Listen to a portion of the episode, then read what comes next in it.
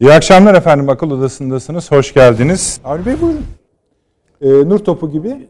Evet, bir kriz doğdu kucağımıza. Çok mu şey bekliyorduk? Şey, şekli Hayır. düzeltelim yeterdi Hayır, yani her iki tarafa. anladım da Yunanistan'la bu görüşmeden geçmişte bu istikşafi bir takım temaslar, şunlar bunlar bakan düzeyinde olmasa bile teknik bir takım görüşmelerden hani bunlarda bir ilerleme, bir, bir olumlu bir işaret olur da onun için burada burada da bir bir şeyler ümit edebilirdik. Hayır yok. Hiçbir şey olmadı. Aksine e, dün biliyorsunuz İstanbul'a geldi e, şey e, Dışişleri Bakanı Yunanistan e, Patrikhane'yi ziyaret etti ve oradan da daha doğrusu Patrikhane'yi değil de oradaki Covid vakaları dolayısıyla filan e, Yunanistan Başkonsolosluğu'nda Patrik'le görüştü. Sonra kendi ülkesine gitti. Bugün tekrar Ankara'ya geldi. Dolayısıyla yani kafa ve herhalde muhtemelen Sayın Cumhurbaşkanımız çok hayıflanmıştır, kızgın kızgındır yani. Niye kabul ettim diye. Çünkü şeyin bu diplomatik seviyede hak etmediği bir kabul söz konusu oldu. Sadece gündemi pozitif tutmak istediği için. Evet yani o Türkiye'nin bir jesti idi. Ama bu Yunanistan böyle bir jeste e, jeste hak etmediğinin ne gösterdi.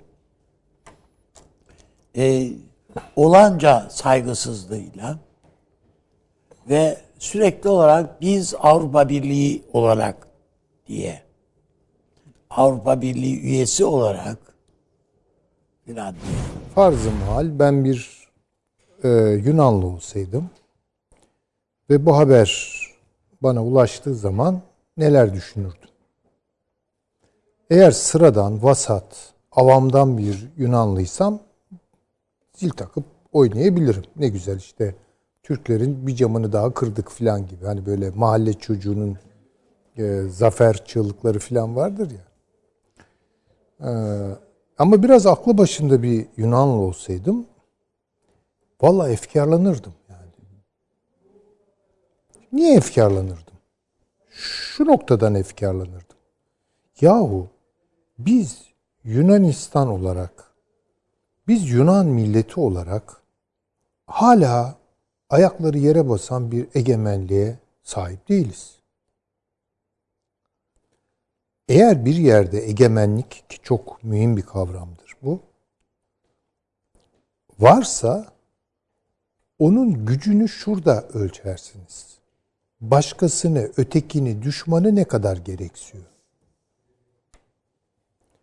Bütün bir Yunan egemenlik kurma tarihi, pratikleriyle, yani teorisi başka şeyler söyleyebilir ama yanıltıcıdır. Pratikleriyle Türk olmadan Yunan egemen olamıyor. Yani illa bir Türk tehdidi olacak, bir Türk düşmanlığı falan olacak ki Yunan ulusu egemenlik iddiasında bulunabilsin. Şimdi kaldırın bu e, düşmanı ortadan kağıt üzerinde. Ne yapacaklar bu Yunanlılar? Egemenliklerini neye dayandıracaklar acaba? Çok merak ediyorum. Şimdi demek ki aslında bu bir egemenlik zaafına hitap ediyor. Bence bunu bırakmaya niyetleri yok. Bence bırakmayacaklar da. Bu böyle devam edecek. Yani Türkiye ile Yunanistan arasında zaman zaman hani o felaketler sırasında depremdir, şudur budur böyle geçici tansiyon düşmeleri falan olabilir. Kamuoyları açısından rastlaştıkları zaman beraber mesela Almanya'da olduğu gibi bir dönem aynı mukadderatın orada bir gaz arbeiter olma mukadderatının içerisinde yakınlıklar da kurulabilir vesaire. Turizm, gitmeler, gelmeler, uz şeyler, uzolar, e, sirtakiler, e, halaylar, horonlar falan. Yani bu bundan olmuyor bu işler. Bir bunu, bunu bir görelim. Ee, bu yerleşik ve kronik bir şey onlarda. Ama sadece onlarda değil. Pek çok Balkan ulusunda da böyle. Hatta hatta eğer bazı ideolojisini takip eden Arap kamuoylarını düşünecek olursak onlarda da öyle. Yani değişmiyor. Yani komitacı dediğiniz takımın tamamı da Budur. bu var. yani bu duygu var. bu çünkü müthiş bir kompleks üzerine kuruluyor. Yani halbuki mesela kendi egemenliğimizin biraz kadrini, kıymetini de bilelim. Çünkü biz çok büyük bir imparatorluğun mirasçısı olarak ulusal egemenlik iddiasında bulunduk. Bu şu demektir. Yani teba muhtelif şubelerden oluşur. Hepsinin babası olan bir devlettir bu. Bu biraz baba oğul ilişkisine oturuyor. Bakın Türklerin çok kolay hemen çözülüveren bir tarafı vardır. Yani mesela Yunanlılar bize bir adım yaklaşsa Yumuşak yüze dayanamıyoruz. Ha, Ne ama bakın nereden geliyor ama o. O şuradan geliyor. Çünkü bu bir baba bakışıdır. İkinci Abdülhamit, Abdülhamid Sani biliyorsunuz işte genç Türkler isyan etmişlerdir. Ağızlarına geleni söylemektedirler. İşte müstebit, kızıl, kanlı sultan filan. Ve yurt dışına kaçarlar. Cenevre'ye giderler. Orada dergi çıkarırlar. Bunlar 8-10 kişidir. İşte Abdullah Cevdetler, İshak Sükutiler, Şerafettin Mamumiler filan. Çok ilginç bir olay olur orada. Şimdi ne beklersiniz? Normal olarak mesela gitsin Abdülhamit bunların yemeğine zehir karıştırsın. Suikast düzenlesin. Halletsin. Hayır onu yapmıyor. Şöyle davranıyor. Gönderiyor e, sefaretten bir ilgiliyi. Şöyle konuşuyor adam. Sultanımız Yadeller'deki evlatlarının akıbetini merak ediyor. Sor bakalım git bir şeye ihtiyaçları var mı? Bu baba davranıyor. Yani isyan edene karşı babanın alacağı vaziyettir bu. Bu çok şeye işaret. Egemenlik bunun üzerine kurulmuştur. Yani biz tabi bazen siyasal iç tansiyonlar yüzünden onu da küçülttüğümüz, kendi kendimize küçülttüğümüz olmuştur ama hakim egemenlik anlayışı budur. Yani bu coğrafyanın babası bizizdir. Yani bunlar şimdi bizden kopmuşlardır, gitmişlerdir ama bunlar bir gün gelirler. Bakın çok farklı iki egemenlik e, kavrayışı, anlayışı bu. Bunun bence çalışması da yapılmalıdır yani. Bu güzel bir doktora tezi de olabilir yani. Taşansı Hocam. Buyurunuz. Evet buyurun Nedret Bey. Yani aynı konuyu konuşuyoruz. Sizin Aynı bu- konu. Valla şöyle şimdi orada zaten e, çok önemli e, bölümleri zikredildi konunun. E, şöyle bir 4-4,5 ay kadar evvel bu programda e, Biden'ın seçilmesinden sonra dünya siyasetinde Türkiye'nin pozisyonu ne olur ne olmaz diye bir e, soru yöneltmiştiniz bana. E, ben de şöyle cevap vermiştim. Önünde ihtimaller ve imkanlar var Türkiye'nin demiştim. E, Türkmenistan üzerinden Hazar çok önemli. Ermenistan sorununun aşılmasıyla beraber Hazar, Türkmenistan, Kazakistan bağlantısı önemli demiştik. Ee, Pakistan önemli demiştik. Ee, ve Afganistan'da Türkiye'nin önemli bir gücü var. Bu e, Türkiye'ye işlevsellik kazandırır demiştik. Hemen ardından Orta Doğu'da, e, pardon Doğu Avrupa'da e, Doğu Avrupa ülkeleriyle birer birer ve gruplar halinde Türkiye'nin ilişkileri demiştik. Hemen ardından yine aynı programın içinde Mısır ve İsrail ile normalleşme demiştik. Hemen ardından da AB ile normalleşme ama bununla paralel bir şekilde Balkan ülkeleriyle e, iki taraflı ve çok taraflı ilişkilerin geliştirilmesi demiştik. Şimdi 4-4,5 ay oluyor biz bu konuşmayı yapalı. E, Hazar Denizi açılıyor. E, Azerbaycan ve Türkmenistan bağlanıyor. Afganistan görüşmelerine Türkiye ev sahipliği yapacak. Pakistan, Azerbaycan, Türkiye üçlüsü oluşturuldu. Türkiye Mısır'la ilişkilerini normalleştiriyor. Türkiye'nin Mısır'la ilişkilerini normalleştirmesi Doğu Akdeniz'de Yunanistan'ın elini çok rahatlatmıştı bir dönem. Bunun önünü kesiyor. İsrail'den Enerji Bakanlığı e, marjında e, çeşitli sinyaller geliyor. Bu da Yunanistan'ı epeyce canını sıkıyor. Şu an bu bahsettiklerimizden eksik kalan Avrupa Birliği ile bir normalleşme. İşte o da e, geçen hafta kısmen başladı denebilir. Bir de asıl eksik bence Balkan ülkeleri. Bu 4,5 ay önce çizdiğimiz çizelge içerisinde, dünya haritası içerisinde Türkiye'ye baktığımızda Orta Asya, Türkistan tamam, Orta Doğu tamam, Doğu Akdeniz tamam gibi Avrupa başladı. Bir Balkanlar eksiğimiz var. Bizim 4,5 ay önce koyduğumuz perspektife göre. Şimdi Yunanistan'ın yerine kendinizi koyduğunuzda e, inanılmaz şımarmıştınız. Yani Doğu Akdeniz'de Türkiye yalnızlaştı diye okuyordunuz. E, Avrupa Birliği'nden yoğun destek aldığınızı e, öngörüyordunuz. Mısır ve İsrail gibi Doğu Akdeniz'in önemli iki devletini Türkiye'ye karşı cepheleştirdiğiniz kanaatindeydiniz. E, efendim Doğu Avrupa konusunda e, bir gerginlik olduğu için Amerika ve Fransa'yı bu çerçevede arkanıza aldığınızı düşünüyordunuz. Bütün bunları kaybettiniz. Şu an Türkiye bir adım daha atarsa yani o 4,5 ay önce söylediğimiz şu an eksik kaldı dediğimiz bir de Balkanlar hattını oluşturacak olursa Yunanistan'ın ne kadar paniğe kapıldığını e, ya da kapılması gerektiğini şöyle Atina'da e, Yunanistan siyaset yapıcısı olarak kendinizi konumlandırdığınızda anlarsınız. Dolayısıyla e, Dendias'ın Türkiye ziyaretine baktığımızda bu ziyaretin çok gönüllü bir ziyaret olmadığını, Avrupa Birliği'nin baskıları sonucunda yani Türkiye ile normalleşmeye Avrupa Birliği'nin ittiğini. Buyurunuz. Kendisi ben özledim uzun zamandır görüşemiyoruz falan filan demişti hatırlıyorsunuz değil mi? Hani öyle geldi e, ama o demek ki biliyorsunuz öyle. Tamam peki. Anladım. Peki. Öyle söylenmek zorundadır. Yani bu bir zaruret halidir, sıkışıklık halidir. Birincisi, ikincisi Özletirler diyorsunuz. Sırtını Buyurun. dayadığı kendine göre e, büyük güçlerin telkinleri ya da zorlamalarıdır. Yani e, kelimeyi siz tercih edin ya telkin ya da zorlama ikisinden bir tanesi. Ben nazikçe telkini tercih edeyim. Dolayısıyla hiç de istemeden Ankara'ya geldiğini aslında şundan 4-5 ay evvelki Türkiye ile e, kavga gürültü ilişkisini sürdürmek istediğini, bu çerçevede en azından e, bir şey kazanımı olmasa bile Türkiye'yi markaj altında tutmanın Yunanistan'ın dış politika içgüdüleri çerçevesinde, genetiği çerçevesinde bir kazanım olarak görüldüğünü, dolayısıyla buraya istemeden geldiğini ortaya koymamız gerekiyor. Şimdi bu elde var bir.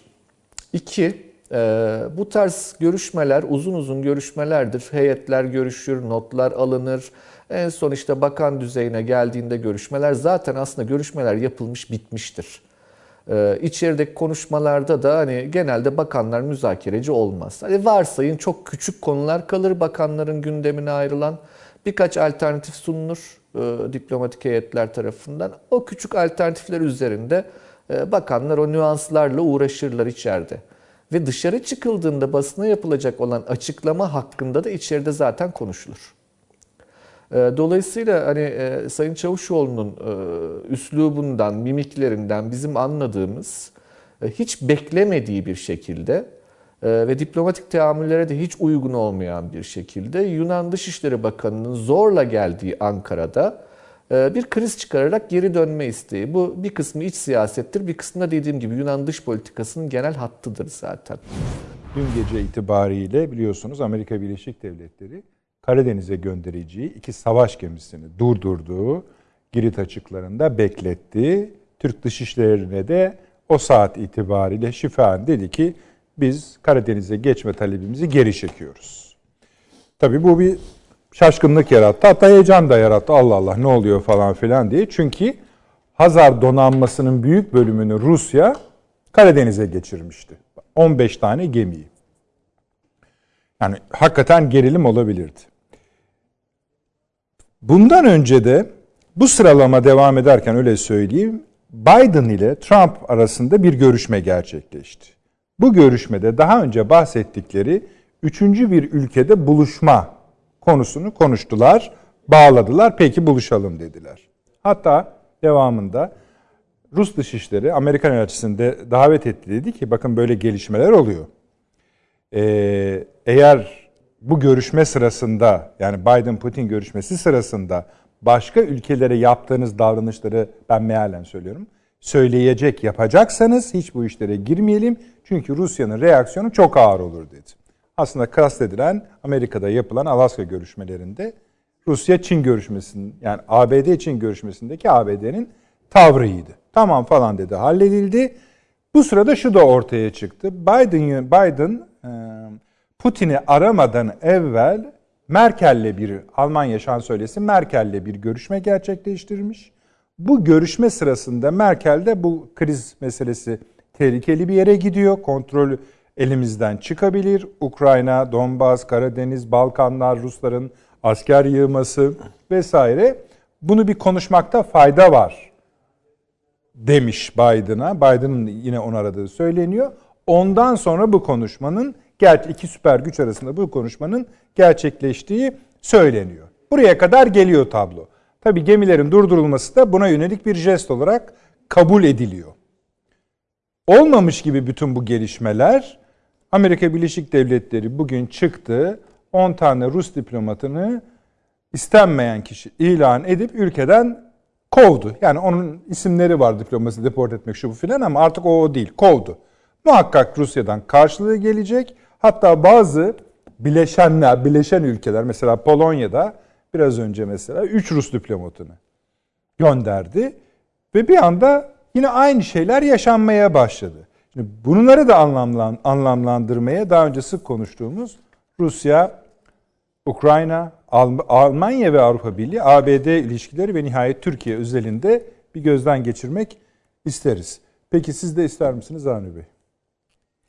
Ne anlıyoruz yani bu gemiler de durdu şimdi. Bir de şeylerini de kaybettiler. Yani haklarını kaybediyorlar. Tekrar baştan başvurup tekrar baştan başvurup tarihi de öyle. Yani he, tarihini yenileyecekler. Onlar da şöyle alıyorlar. Yani iki gemiyle aynı anda başvurmuyorlar. Şu iki gemi demiyorlar. İkisi için farklı Hayır, tarihlerde başvuruyorlar evet. ki kalma süreleri uzasın diye. Şimdi e, geçen e, programda e, komutan bu konuyu da demişti ki yani çok fazla önemsemiyorum dedi. Hı hı. Çünkü e, Akdeniz'deki Rus donanması da hiçbir hareket yok dedi. Hatırlıyor musunuz? Hı hı. Yani kuzeye Marmara'ya doğru filan böyle Ege'ye bir geliş hani ya orada bir olay sıcaklaşıyor. Bir gidelim bakalım filan diye bir telaş yok Ruslarda dedi. Belli ki Amerika öyle bir bayrak göstermek istemiş sonradan o bayrak göstermenin de ayıp olacağını düşünmüş. Veya pavucun pahalı olduğunu görmüş. Hiç değmez yani ürküttüğümüz kurbağaya değmez diyerek onunla, onu da iptal etmiş. Birinci boyutu bu. İkincisi e, bu bakıldığında demin siz dediniz ki bu Yunanistan Türkiye şey Yunanistan Rusya ilişkileri hı hı. E, bu bağlamında önemli.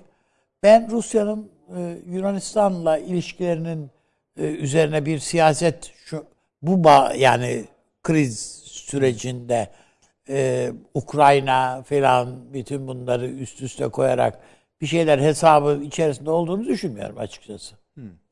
Rusya Türkiye ile yapıyor bu hesapları. Yani çok açık yani.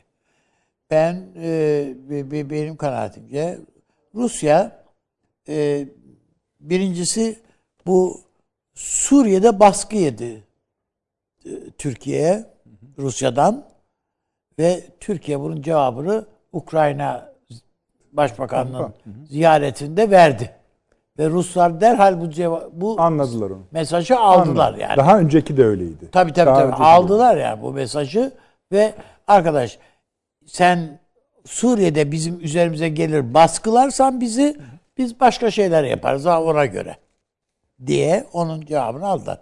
Bugün muhtemelen zaten Yunanistan'ın da şeyinde Yunanistan'ın başka yerlerde şey yapacağız biz. Sıkıntılandıracağız. Bunun mesela ne kadar e, iştiyakla gidiyoruz Mısır'a onu bilemeyiz ama Mısır'la anlaşma için daha da bir baskılı hareket edeceğimiz kesin. Yani Afga şeyle Azerbaycan şeyle e, Libya ile yapılan anlaşmanın benzerini Mısır'ın önüne koyacağımız gayet açık yani. Dolayısıyla oradan da önü kesilecek Yunanistan'ın. E, ben e, bunu öngörüyorum yani e, ama Taşan Hoca'nın Yunanistan meselesinde başka bir şeyi varsa onu bilemem. Biz o kadar Karadeniz'e evet, odaklandık ki yani iki tane ama, gemisini geri çekti Beni bağışlayın çok özür dilerim hocam. Şimdi bu iki gemi, Amerikan gemilerinin Karadeniz'e geçmesi meselesi asla yeni bir şey değil. O kadar çok geçiyorlar ki, üstelik bizimle de birlikte geçiyorlar. Oradaki ülkelerle de bizimle birlikte tatbikat yapıyorlar vesaire. E, Bu iki geminin de en az bir tanesinin de ilk geçişi değil. Orada kapışıyorlardı o diye. Ama şu ilk. Hazar donanmasının Karadeniz'e gelmesi ilk. Hazar donanma personeli. Yok donanma abi. Yani gemi geçti. O şeyden geçiriyorlar onu. Ben sana tam ismini söyleyeyim. Yanlış anlaşılmasın. Hani nereden geçecek diyorsun, diyorsun değil mi sen? Özü o öyle. yani. Onun bir hattı Nereden var. geçiyormuş? Söyleyeyim siz. Süleyman Hocam konuşun siz. Valla Karadeniz'e biraz fazla odaklandığımız için biraz bu çıkarsamayın. Çünkü bu Negatif bir şey mi gemilerin söylediniz? Yani, Hayır, hani- yani şu ha. yani o gemilerin Karadeniz'de seyir sefer halinde bulunmasının onların ateş menziline falan bir katkısı yok. Ya onlar Ege'den de atabilirler. Tabii canım. füzeleri. Bir tanesi özellikle atabilir. atabilirler yani. Ruslar da atabilir. Ruslar da atabilir. Hazardan Ben Bakın, onun için şey- çok öyle panikledikleri falan düşünmüyorum ben Ruslar Şöyleymiş. falan. Süleyman çok özür diliyorum. Onu da hani ne- nereden geçiyor sorusu için. Hazar'dan Astrahan denilen Volga'ya bir giriş var. Volgograd'a gidiyor. Don üzerinden Azak Rostov Azak denizine bağlanıyor. Kırım'ın yanından da şeye iniyor. Şimdi bilmiyorum Tamam, arkadaşlarım doğrudur. parlar mı arkadaşlar göstersem? Şöyle bir haritadır efendim. Siz bana şey yapın ben öyle Ha, şöyle bir harita. evet. Şuradan gelerek Süleyman Tamam, Hocam size de yani. göstereyim. Tamamdır. Şimdi şöyle söyleyelim o zaman. Yani diyelim ki Ukrayna Rusya ile Rahmetli Sokoğlu Mehmet Paşa'nın Yani eğer bir savaş çıkacaksa ve Ukrayna bu çatışmanın alanı olacaksa bu bir deniz savaşı olmaz. Yani orada Romanya'da şu ara ne oluyor ne bitiyor. anlıyorum. Bulgaristan'da ne oluyor ne bitiyor. Onlara bakmak lazım. Polonya, Estonya, Litvanya neyse yani. E, ama biz şimdi oraları bıraktık. Yani bilmiyoruz mesela bizim de medyada bunlar tartışılmıyor. Biz Karadeniz'deki sanki savaş Allah uzak etsin tabii de hani çıkarsa eğer Karadeniz'de patlayacakmış gibi bir izlenim elde ettik. Onun içinde Montreux'u falan kendi kendimize tartışmaya falan bunlar saçmalıktır yani. Zehirli biraz da. Anlamı yok. Anlamı yok. Ama bakın Amerika Birleşik Devletleri bence ne yapıyor? Karadeniz işini falan biraz Parmaklamasın. evet kurcalayarak falan Türkiye'de bunun tartışma konusu haline getirilmesini sağlamak istiyor. Bu Rusya'ya bir yıpratıcı Etki olsun. etki olsun diye. Türkiye-Rusya ilişkilerinin bozulmasına yol açabilecek en azından yanlış anlamalar veya sorumsuz bir iki yorumla da olsa e, yol açabilecek bir zemin oluşturuyor. Bunun önüne Rusya geçti. Rusya çünkü çok net bir talepte bulundu. Türkiye'den açıklayın dedi. Montreux'e sadık mısınız değil misiniz? Türkiye de cevabını verdi. Tabii ki Montreux'un gereklerini ya. Bitti kapandı bu iş. Rusya'nın bu bahsettiğiniz gemi aktarmaları o askeri stratejide bilemem yani neye karşılık gelir ama Rusya bu savaşı asla bir kere Karadeniz'de düşünmüyor. Bu işi kazara Hocam önemli bir şey sizin söylediğiniz bir parantez açabilir miyim Buyurunuz. burada? Şöyle. Sizin sözünüz şunu çağrıştırdı bana. Rusya'nın bu talebi yani Montreux'un geçerli olduğunu Rusya bilmiyor mu? Biliyor.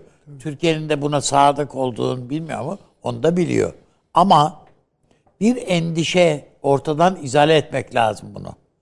Sen hala sadık mısın derken bu Amerikan gemileri gelecek. Eğer bir ayrıcalık tanımaya kalkarsan köşeye sıkışmışlığından dolayı canınız yanar ha diyor. Ankara'ya da söylüyor bunu adam. Ben gene de pek o kadar düşündüklerini e, tahmin etmiyorum. Belki yani bilemem tabii geri planını ama Yoksa Yani niye Amerikan- söylesin hocam? ya şöyle yani bir kere bu Montreux meseleleri falan tartışılmaya başlarsa Türkiye'de bu Türkiye-Rusya ilişkilerine bence zarar verebilecek bir noktaya gidebilir. İşte gidebilir diye. Ha, yani. tamam. O ha pardon özür dilerim. Yani, yani oraya Amerikalılar da bundan Ha, fırsattan anladım. istifade eder. Bravo. Ben Falan. özür dilerim. Yanlış anladım sizi. Doğru. Tamamen katılıyorum. Ee, ve Türkiye'de de bu işin üzerine böyle gidilmesi falan bir- biraz bence engellenmeli. Bu, bu alakası yok. Neler yaptık ki yani şimdi iki hafta önceki Allah aşkına gündemimize bakalım. Tabii. Montreux sanki masaya kondu Evet, değil mi? öyle. Çekiştiriyor herkes bir Montreux'u da tarafından. geçirdi şimdi Lozan artık. Kanal İstanbul'la Lozan. bilmem ne Lozan. Oho yani bunlar bir dakika yani. Bunlar zaten oturmuş şeyler. Bunun nesini konuşuyorsunuz? Zaten Rusya böyle bir savaşı Türkiye'den e, daha doğrusu Karadeniz'de beklemiyor. Ama Avrupa tarihine, Doğu Avrupa tarihine baktığımızda iki harp dedim. Ee, İki harp şöyle özetlenir aslında, tek kelimeyle özetlenir. Polonya'nın yer değiştirmesidir. Yani Polonya birinci harpte doğuya kaydı, ikinci harpte batıya kaydı. Ee, 19. asra baktığımızda da e, bütün bir Avrupa'nın tarihi aslında Polonya'nın üç defa bölünmesi tarihidir. Yani mevzu Polonya'dır. Hani Avrupa dediğiniz şey e, 19. asırdan itibaren e, Polonya'nın bölünmesi, 20. asırda ise Polonya'nın bir doğuya bir batıya kaymasıdır. Yani bu Oderniste nehrinin sınır olması vesaire. Yani şu an Polonya aslında eski Alman topraklarının üstünde bir kısmı. Dolayısıyla bir kısım Alman toprağı Polonya'nın elinde diye de düşünebilirsiniz bunu. Ee, bugünün Polonya'sı zannediyorum Ukrayna olma yolunda gibi görünüyor. Bu çok acıklı bir durumdur. Ee, ama e, iş oraya doğru geliyor sanki. Dolayısıyla bu e, itiş kakış Amerika e, ya da NATO ve Rusya arasındaki itiş kakışın kolay sona ereceği kanaatinde değilim. Ve bu çatışmaya da yol açabilir, doğrudur ama Ukrayna'nın bölünmesiyle mi, Rusya'nın bir kısım batıya kaymasıyla mı, yoksa e, Romanya'nın ve e, Polonya'nın bir kısım doğuya kaymasıyla mı sonuçlanır? E, Buna bakmak lazım. E, Orası riskli bir yer. E, Bu, bu süreçte ne kazandı peki Amerika diye baktığımızda? Valla bir şey kazandı. Mesela işte Almanya ile Rusya arasında bir gerginlik oluştu. Türkiye ile Rusya arasında da bir gerginlik yakın oluştu. ikide bir kere geri adım Yani attı öyle Amerika. ya da böyle öyle öyle Geri adım ama attı. arada arada bir e, arada bir yoklamada oldu. Oldu. E, yani nihai pozisyonda kim nerede durur e, birazcık açığa Yani çıktı. şey dedi E, Blinken, Blinken dedi herhalde bunu- Taşansı hocam. Ee, yani evet Kuzey Buyurun. Yakım 2 bir sorun ama Almanya ile ilişkilerimizin kıymeti düşünüldüğünde bunu hani mesele etmeyeceğiz dedi. Bu da son 24 saatin 36 Ah, saatin. şimdi tam oraya Hı. geleceğim. Tam oraya geleceğim. İkinci ya üçüncü maddenin yani Amerika'nın kazançlarının e, daha doğrusu e, kim ne kazandı ne kaybettin A maddesi benim zihnimde. Amerika bir şeyler kazandı. Almanya ve Türkiye e, gibi ülkelerin hala NATO üyesi olduğu. Dolayısıyla e, nihai kertede nerede duracakları belli oldu. Bu Amerika açısından kazançtır. B Amerika ne kaybetti? Şunu kaybetti. Kuzey Akım 2 konusunda Almanya'ya çok da baskı yapamayacağını gördü. E, B'nin birinci maddesi. B'nin ikinci maddesi bence önemli olan o. Türkiye'ye ne kadar fazla ihtiyacı olduğunu ve Türkiye'nin güvenilir bir partner olduğunu gördüğü için Türkiye'nin üzerine geleceği pek çok konudan vazgeçmek zorunda olduğunu hissetti. Bence yakındaki dönemde bunu göreceğiz. Yani Türk-Amerikan ilişkilerinde bir e, yakınlaşma ve Amerika'nın daha yapıcı tutum yani? aldığını göreceğiz. Bir, bir saniye. Evet, buyurun. Bir saniye. Buyurun. Bu e, 24 Nisan'da mesela Türkiye'ye ihtiyacı ol- olduğunu gördü Amerika e, veya görecek diyoruz. E, Bu 24 Nisan'da bu Ermeni soykırımı tanıma konusunda çok tanımama başka bir konu. işte ama içeriyor ama. ama işte bunlar ya- yan yana yani bir- Ha, siz ne düşünüyorsunuz? ben tanıyacaklar. diye düşünüyorsunuz. Evet. Bence de öyle bir Süleyman? eğilim. Açıklamaları yani gelecek gelen açıklamaları o. Yani, yani Hem de en Evet, en zirveden. onu Hemen geliyorum Taşans hocam. Siz Hatta biz grupta da paylaştık o şeyleri kendi Tabii aramızda tabii. Abi biliyorsunuz. konuştuk. konuştuk. Ee, ben o ifadeyi biraz doğrusu hani zihnimde tam oturtamıyorum. Ee, Hani Ermenice olanı mı? hayır hayır o bence sağlamasını yapacak. Yani 24 Nisan çok benim için de kritik yani bu bağlamda. Ee, Eğer Amerika Birleşik Devletleri Türkiye'nin önemini yeniden anlayıp Türkiye ile ilişkilerini geliştirme gibi bir çizgiye gelirse e, Türkiye'de çok şaşırtıcı e, iç siyasal anaforlar çıkar. Onu Evet. söyleyeyim. Yani o o pek hayırlı olmaz. Ben şöyle bu, bu dakikasını bir yazayım bunun ne zaman. Sonra tekrar Yani o- konuşalım. orada ne Çünkü olur şu- bilmem. Ben de şöyle bir şey e, söyleyeceğim. Ondan sonra Yataşan Hoca'ya dönelim. Son Ermenistan Azerbaycan arasındaki savaşın Kavkasya'daki sonuçlarıyla bunun arasındaki bağı da bir değerlendirmemiz gerekiyor. Doğru, Belki doğru. de yani bilmiyorum özellikle biraz daha e, klasik süreçlerden gelenler bazı mesela Ermeni sözde soykırımının tanınması yönündeki adımlardan çok huylanıyorlar, rahatsız oluyorlar. Öyle gelmiş bir kuşak var. Ama acaba bu velev ki dedi Amerika noktasına geldik mi onu da ayrı bir konuşmak. Yok o yani öyle canım öyle öyle hep birçok konu var o zaman. Canım versinler ne olacak? Kabul ediverelim. Biz de kabul bir edelim. soru ama. Türkiye'de Biz kabul edelim diyen yok canım. Hayır bir şey canım. Türkiye'de de çok var. Tamam, Türkiye'de çok var. Çok Ama var, e, bunun yani. hani dı- uluslararası ilişkiler anlamındaki sonuçlarını tartmak Uluslararası ilişkiler biz senelerce bütün ülkelere protesto etmedik mi kardeşim? Ettiniz tamam canım. Evet, Ha, ne sonuçları nereye dayandıracaksın? Mesela Ha. e, İsrail dayandırdı. Onun soykırımı bambaşka bir hale baş- geldi zaman içinde. E tamam. Ama Ermeni, Ermeni konusu nereye dayan? Neyse ayrı bir konu açmayalım. Bunu Süremiz zaten müsait. konuşacağız herhalde Tabii günü geldiğinde. konuşacağız. Gel tarihi o Yani- tarih zaten. Profesör Doktor Taşansı Türker hocam Ankara'ya yine sizin üzerinizden çok çok selamlar. Çok teşekkür ediyoruz söyledikleriniz için, katkınız için. Sağ olunuz, kıymetlidir. Efendim 02'dedir tekrarımız. Uykusuz kalırsanız sahura kadar sahir vesaire izleyebilirsiniz. Yarın yine mümkün olan en kısa sürede size yetiştirmeye çalışıyor arkadaşlarımız YouTube yayınını. O konuda çok talebiniz var. İşte yani anca oluyor öyle söyleyelim ama yetiştiriyoruz. Ve şimdi de hep olduğu gibi e, sosyal medya üzerinden gelen yorum, katkı başımız üstüne okuyacağız, değerlendireceğiz efendim. Çok teşekkür ediyoruz. İyi geceler.